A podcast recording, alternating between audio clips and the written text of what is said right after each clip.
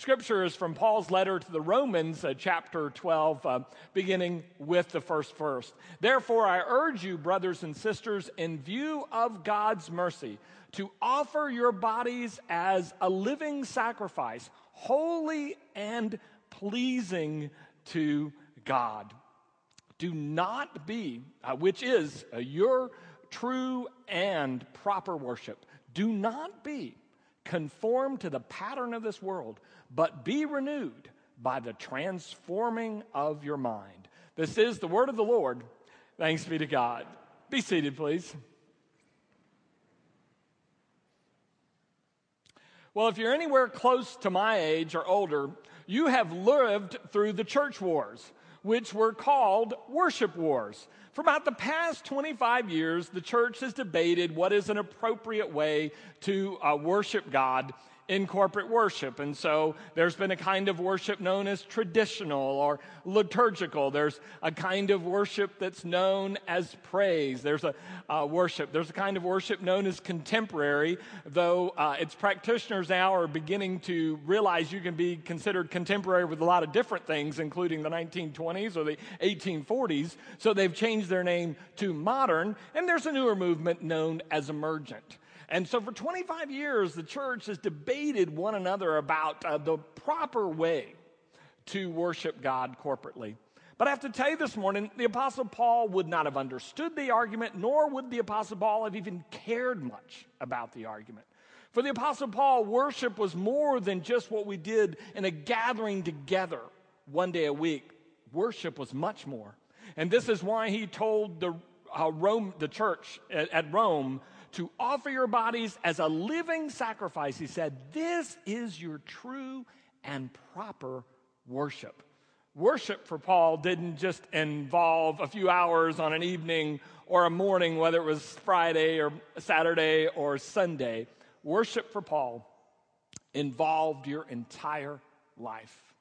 I want to talk with you about worship this morning. And part of the reason I want to talk with you about it is, as Donna mentioned the announcements, we're talking for many weeks about our basic mission here on earth, which is to partner with God in, in bringing heaven to earth, or to partner with God, uh, the Father, in making earth more like heaven.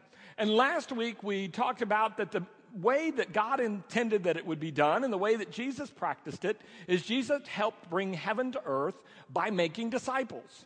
But that, of course, raises the question what is a disciple? And one way to say it is well, disciple is someone who uh, is uh, able to be as Jesus is uh, in the world. But what does that look like and, and how do you get there? And so, what I want to do over the next seven weeks is share with you some uh, characteristics of disciples, but not only that, these are not only characteristics, these are activities or means by which one becomes a stronger and deeper disciple. And the first one on my list to share with you this morning is worship. So it might help by just defining what is worship.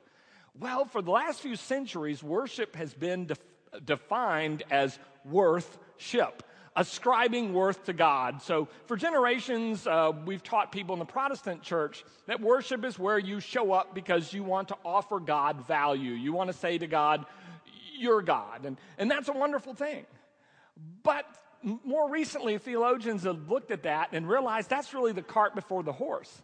God is not God because we come and worship. God's God whether we show up or not. And we may think we set the agenda, whether it was with a pipe organ or a band with a guitar and sax. But God called the meeting.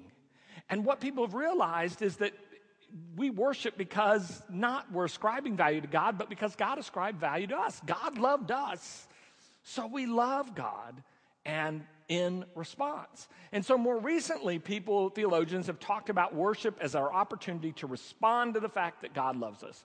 A way to say, thank you. A way to say, we love you right back. And that becomes part of our worship. So, how do you respond to God's love? in worship, and one of the ways is simply by what we're doing today. In a gathering, as I mentioned, whether it's on a Friday night or Saturday night or Sunday morning or Sunday night or Wednesday night, when people gather together and offer God praise and thanksgiving. And that's so significant that God actually commanded us to do it. God told the people of Israel not only to gather together to worship uh, weekly, but then God set festivals like Passover or um, Shavuot or Sukkot, where people would gather even for a week and worship God together. And so God talked about this and encouraged this sort of worship, the rhythm of Jesus' life. If you look at the Gospels, Jesus rolls into the synagogue and worships, and then um, uh, rolls out and, and lives his life. And we see him keeping the Sabbath and we see him keeping the festivals.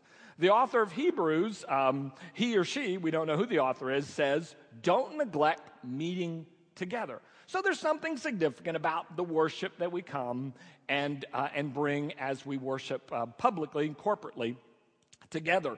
Uh, and, and God has commanded it, but the, if you know much about God's commands and live with them very long, you realize that oftentimes God commands us to do stuff that we really don't get until after a while, then we start to figure out the benefits of doing what God asks us to do. And we start to realize it wasn't for God at all, it was for us. So I thought I'd just share with you uh, three things that I think happen uh, when, uh, when we come and we participate in corporate worship. And, and I truly believe in it. I mean, you know, part of this is my job. I mean, I, I think it's important. Uh, you probably um, are not aware that in the Alamo Heights kind of family of churches at Riverside, Asbury, New Heights, here in the sanctuary, we have 11 different worship services every weekend. And then we have a couple, three house worship services as well, and a new one getting ready to get off the ground. I think worship corporate public worship is important. So, some of the things I think that happened are these. One of the things that happens when I roll in here on Sunday morning, I realize, or I'm reminded again, that I'm not God. You know, all week I've been playing God. All week I've been trying to do my agenda and make it happen in the world. And then suddenly I walk in here and realize it's not about me. And it never was. And, and that God was doing things before I got here, and God will still be doing things long after I am gone. And there's something about worship that kind of gets, uh, gets me in the, the right understanding and right frame of mind about that. Most of you probably don't remember what was uh, my chil- one of my children's favorite cartoons. It was about two mice. One of them, uh, gene- both of them actually genetically engineered, but one to be real smart and one not so much. And uh, the plan of these two mice was to take over the world. And so if your kids watch the show, you'll remember at the end of the show, one of the, the smart mouse and, and the other mouse are together, and the tall one, not so bright, says to the short, smart one, Well, what are we going to do tomorrow? And the answer is this the same thing that we do every day. We're going to take over the world. And, and I live that kind of way. What are we going to do tomorrow? I'm going to try to take over the world. And when I walk in here, it's like, mm, not so much. Some people have labeled our generation the I generation, not the me generation, though that's true as well, the I generation with our iPhones and our iPads and our iTouch and our i iPods. And, and, what, um, and what those products have taught us is we're in charge of the world. And we make all the decisions and we control everything. And I believe that until I walk in here with you. And then suddenly I get a different way. So I love the perspective that I get on myself when I come and worship. I love the perspective I get on the, the larger world when I come and worship with you. Uh, Psalm 73 is a very interesting psalm, and basically, uh, the guy is complaining about evil people, and that evil people not only seem to do better than us, they seem to look better than we do. And, and, the, and they're thinking, well, how can this be, God? And then he says in verse 17, then I walked into the sanctuary and I understood. It kind of all made sense. I saw where things would eventually end up. And there's something just about being in here or in a living room, wherever, with God's people in worship that, in a sense, helps the world be understood. Because I got to tell you, the world looks different to me on Sunday morning than it does on Saturday night or on Monday morning. And I get a perspective here with you that I don't get there. One of the great uh, leaders of um, uh, Judaism and a major reform movement five years ago, his name was the Baal Shem Tov. And this is what he says. He said that there's wonderful beauty in the world but we live with a hand in front of our eyes so that we cannot see it for the most part. And I think one of the things that happens when we gather together is the hand gets pulled down. And all of a sudden, I appreciate the world, I appreciate other people, and I appreciate um, uh, situations and opportunities that I wouldn't have seen otherwise if the hand hadn't been pulled down in worship. Another great Jewish leader of the 20th century, Abraham Heschel, put it this way He said, The world will not ever die because of lack of information. He said, The world will die because of lack of appreciation. You know, we'll be so overwhelmed with so much stuff and we'll miss, we'll have everything and miss the significance of anything. And worship helps to give that significance. So, you know, I want to say it's very important what we do here, and I'm glad that we're here. But I also want to tell you, this is not the totality of worship. In fact, this probably isn't even the majority of worship. It may not even be 50%. What Paul saw as worship is what we did when we left here, what we did with our lives.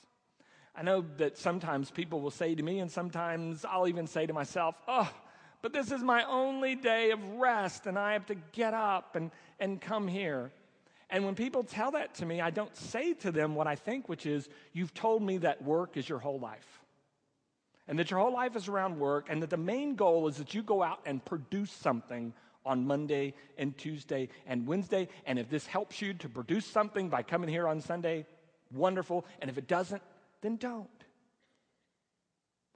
That's a peculiarly Western notion that we are what we do and that we are our productivity. They would have assumed that life is about being and is, and is about living with God and living with others. And so they would have seen gathering together in worship as helping us be in the world the kind of people we're supposed to be, whatever our job is. And that's actually where our worship finds its truest home, It's not in these pews or in the chairs in the gym. Our worship's truest home is wherever we find ourselves tomorrow morning work, home, volunteer association. That's where you worship. When Pastor Donna comes and closes the service, as she does most every Sunday by, by giving you a blessing or benediction, that's not the end of worship. That's actually the beginning. Time to go out, as Paul said, and offer yourselves as a living sacrifice. Uh, another way to think of it is this there's an Australian evangelist, and, and, the beauty of it is an Australian can see things about Americans that Americans can't see because we live here. And he said the problem with American Christians is that they think that the issue is that they are not where they are supposed to be. Let me give you a translation. In other words, our problem is we think, well, we were supposed to be in Burundi, or we were supposed to be uh, somewhere in Africa or, or Costa Rica. He said, that's not the problem. The problem is not that they are not where they are supposed to be. He said, the problem with American Christians is that they are not who they are supposed to be where they are. Where you find yourself tomorrow morning or even this afternoon, that's your missionary outpost. That's where God has assigned you to offer worship, to make a difference, and to make your life an offering there. What you do here is important, and we pray and we sing and we take up um, gifts in an offering, and that is great. But that is a small part of what Paul is asking and what God is asking. It's our lives, and wherever we find our lives tomorrow or on Tuesday or Thursday afternoon, that's where we worship and we worship with our lives. And the beauty of that is this when we do that, we are not only acting like disciples, but more critically, we are becoming disciples. You see, it is a Western notion. There's nothing wrong with Western notions. It's just that Jesus wouldn't have typically thought this way, and, and Paul, for the most part, wouldn't have thought this way. And that is, we tend to think we can think our way into acting. So if we tell ourselves, I am a disciple, I am a disciple, I am a disciple, I am a disciple, then we'll go out and we'll be that disciple. Now, I know that Paul says, be transformed by the renewing of your mind, but he doesn't say how to renew the mind there because he thinks these Jews know how to renew their mind. They renew it not just by thoughts, but by actions. Now, I know he told the Philippians, whatever is good and true and honorable, think on these things. Yes, yeah, I mean, I'm probably not the best person when I'm watching ESPN. You know, I get that. But there's more than thinking that. He would have known, as Jesus would have known, that it's what you do. And so, as I offer my life as a sacrifice, I'm not only acting like a disciple, but by George, I'm becoming one. As I find myself wherever I am tomorrow in my missionary outpost, and I decide at that point, with whoever I am with, to offer my life to God, I'm being a disciple, I'm worshiping, and I'm changing while I'm doing it. How do you get your mind renewed? Not just thinking happy thoughts, but making sacrificing, loving actions. There's an old story, and, it, and it's so old, it is, it is in many, many cultures. But let me tell you the Oriental version because I like this one. Uh, there was a princess, fair and beautiful, centuries ago, and she couldn't find a, groom someone to marry who would then come beside her and be prince and inherit all that she was going to have given to her. The, the ones that were suitors were, well, they were like, they were either not attractive or worse, they were not kind and good people. She wanted the combination of handsome and kind and gentle. And I think she knew deep down that there probably was some sort of tie between the inside and the outside. So she put out a call Suitors came from all around. She rejected most all of them. Well, one person living kind of out in the hinterlands heard about this call. Now, he was neither kind nor handsome. He was a thief, actually. And he made a living as a thief, but it was a hard living. He thought he knew that if you got to come to the palace and the princess spent time getting to know you, you got to hang around for weeks, if not months, and he thought, pardon me, in 21st century language, that'd be a good gig. So he decides, you know, I'm going to sign up for this. And, you know, let's see what happens. I'll get a few weeks off. I don't have to steal anything. Everything will be brought to me. So he has a plan. He goes to a, a friend that he knows and quietly asks him to make a handsome mask. A mask that will fit his face, that will make him, that will show him to be handsome, but also of a kind countenance. And the mask maker secretly at night went to work. And after a time, he had fashioned a mask that, when put on the thief's face, fit perfectly, gave him handsome but also kind features. And armed, or, we, or shall we say, faced with the mask, he shows up at the palace and he gets let in. The princess is interested in knowing him, so his dreams come true. He gets to spend days, weeks. But then he's surprised one day when she calls him in and says to the man, You are so kind and you are so handsome. I have picked you to be the prince. Well, the thief is stunned. He knows he's not kind. He knows he's not happen, uh, handsome. But you know what? He's been, he's been faking being kind for so many weeks now that actually his first thought is an honest thought. And he said, I can't marry her because she doesn't know who I really am. So finally he says, Well, I, I can't marry you. Why not?